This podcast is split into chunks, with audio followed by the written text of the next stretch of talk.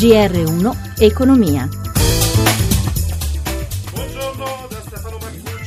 Borse europee euforiche stamani sul, sui risultati del primo turno delle elezioni francesi. Ci colleghiamo allora con Milano per tutti gli aggiornamenti. In collegamento c'è Sabrina Manfroi. A te Sabrina.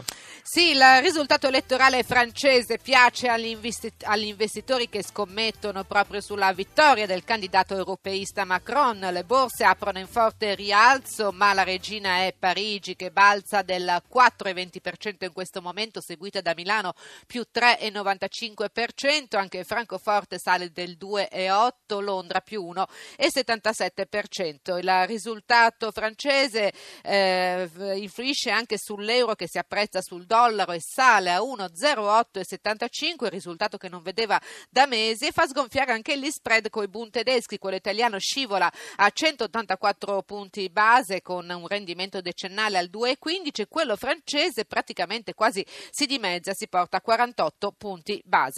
Eh, dunque passa in secondo piano anche la decisione di Fitch di venerdì scorso di abbassare il rating italiano, eh, infatti la borsa va bene, passa in secondo piano anche il fatto che diversi titoli oggi pagano i dividendi. Infatti sono tutti in forte rialzo i titoli del listino, ma in particolare i bancari con Unicredit a più 10,7, Ubibanca più 7,5, Intesa più 7% e per il momento direi che è tutto in linea allo studio. Grazie a Sabrina Manfroi da Milano. Oggi giorno decisivo per l'Italia, si conclude il referendum tra i lavoratori sul piano di rilancio. Urne chiuse alle ore, alle ore 16, il fronte del no sembra essersi rafforzato nei giorni del voto e di qui gli appelli al senso di responsabilità pervenuti dal governo e dai sindacati che hanno sottoscritto il preaccordo con l'azienda. Il servizio di Gelsomina Testa.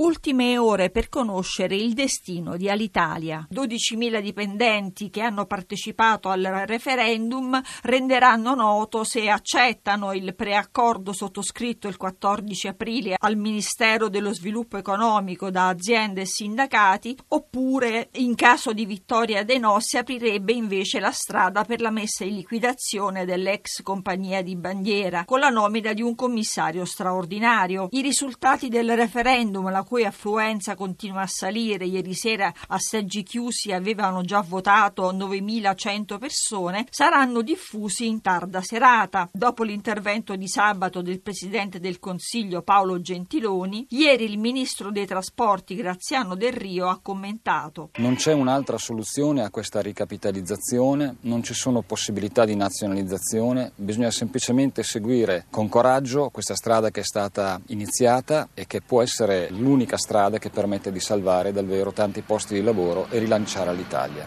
8 milioni di italiani in viaggio per il ponte del 25 aprile, più 1,7% sui 12 mesi, dice la Confesercenti, mentre già si guarda alle festività del primo maggio. Il giro d'affari del turismo nei ponti di primavera è stimato in 740 milioni di euro. Luigi Massi ha sentito Giorgio Palmucci, presidente dell'AICA, l'Associazione Italiana Alberghi della Confindustria.